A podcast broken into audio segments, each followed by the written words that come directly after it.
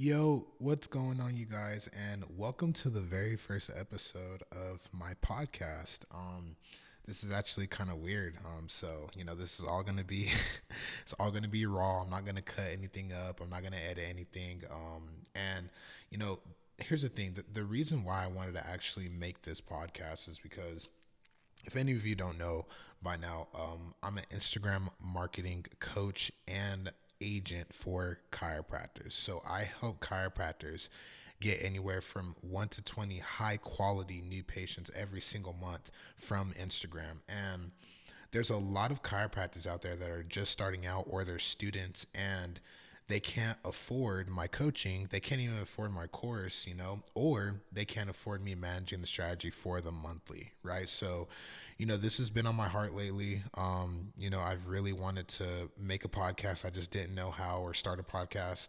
And I just said, you know what, screw it. I'm gonna go ahead and do it because there's a lot of people out there that, you know, they they need this information and I just want to help as much as I possibly can. So, hope you guys enjoy. Um, I'm going to continue to post episodes as much as I possibly can. Um, and this one particular, we are going to be talking about hashtags. And the reason why I wanted to talk about hashtags is because that's the first thing that popped up in my head because I've been getting a lot of questions about hashtags and how they actually work. Um, so, yeah, stay tuned. So, what actually, wh- why do you want to use hashtags? Well, the reason why you want to use hashtags in the first place is to gain reach but it's not so much as reach, it's also for SEO. So, if some of you don't know, search engine optimization is what SEO is. And just to break it down to you a little bit, you know, to where you can understand what this is for some of you who don't, think about it as Google, right? Like Google, they actually you know, they have a search engine optimized platform. So if you go and you search for Nike shoes, right, then it's going to give you a bunch of results that include Nike shoes, right? And that's what Instagram has become. It, it's not necessarily on the level of Google, but it's it, it, it's getting there, right? Um, obviously, Google will be the number one search engine optimized platform there is, right? But Instagram is starting to use hashtags to become more search engine optimized. So, for an example, right, let's say you are a chiropractor in Austin, Texas, okay? Well, you would want to use hashtag Austin chiropractor, okay? And what people will actually do, and, and this is crazy, I, I can't tell you how many times you know, for the clients that I manage, we, we reach out to somebody in the DM and we ask them where they found us, and they say they looked us up in a hashtag. So people in your area are actually searching for a chiropractor, or if you're even in another business, they're searching that hashtag and they're putting their area in that because they're looking for people that are in their area. It only makes sense, right? Like if you don't have a product or a service, then you you should expect people to look for the service in their local area, right? So back to the example, you know, let's say um let's say you're in Austin and you put in your post hashtag Austin chiropractor. Well, somebody will search that and if you use that enough times, you know, people will actually end up finding you. But not only that, it will be people in your local area, right? And the cool part about this too is there's a lot of areas where they don't even have branded hashtags that are local that are specifically for their industry. So Austin chiropractor, I don't know. I haven't even looked it up yet. Honestly, let me look it up right now while we're on here and let's see how many posts this actually has. Hashtag hashtag Austin. Oh wow. and then I went to go type it in in Google, guys. What's wrong with me? Um, let's go. We're on Instagram now. Austin chiropractor. Okay. So I just typed in Austin chiropractor and guys, the top hashtag for Austin chiropractor is 5,000 plus post. Now, the reason why that's important is because that means that that hashtag doesn't have very much competition, you know, versus hashtag chiropractor. If we look up hashtag chiropractor right now, let me see, hashtag chiropractor.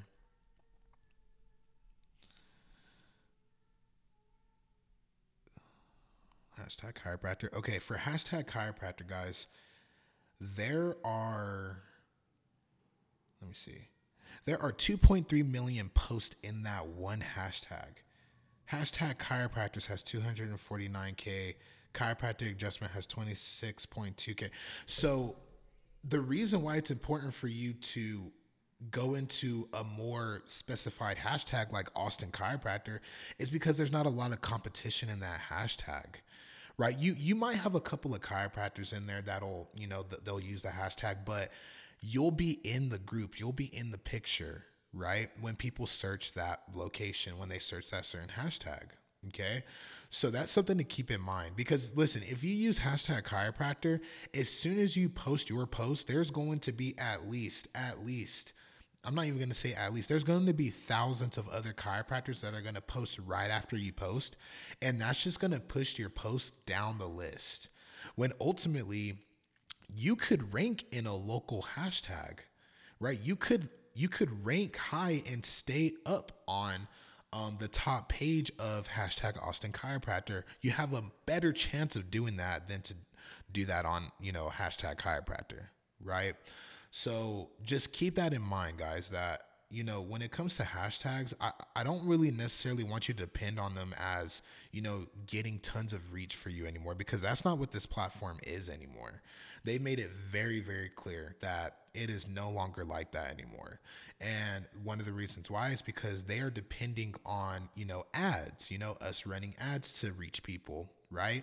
Why would they magnify the reach organically using hashtags if they want you to spend money on the platform to run ads to advertise to people.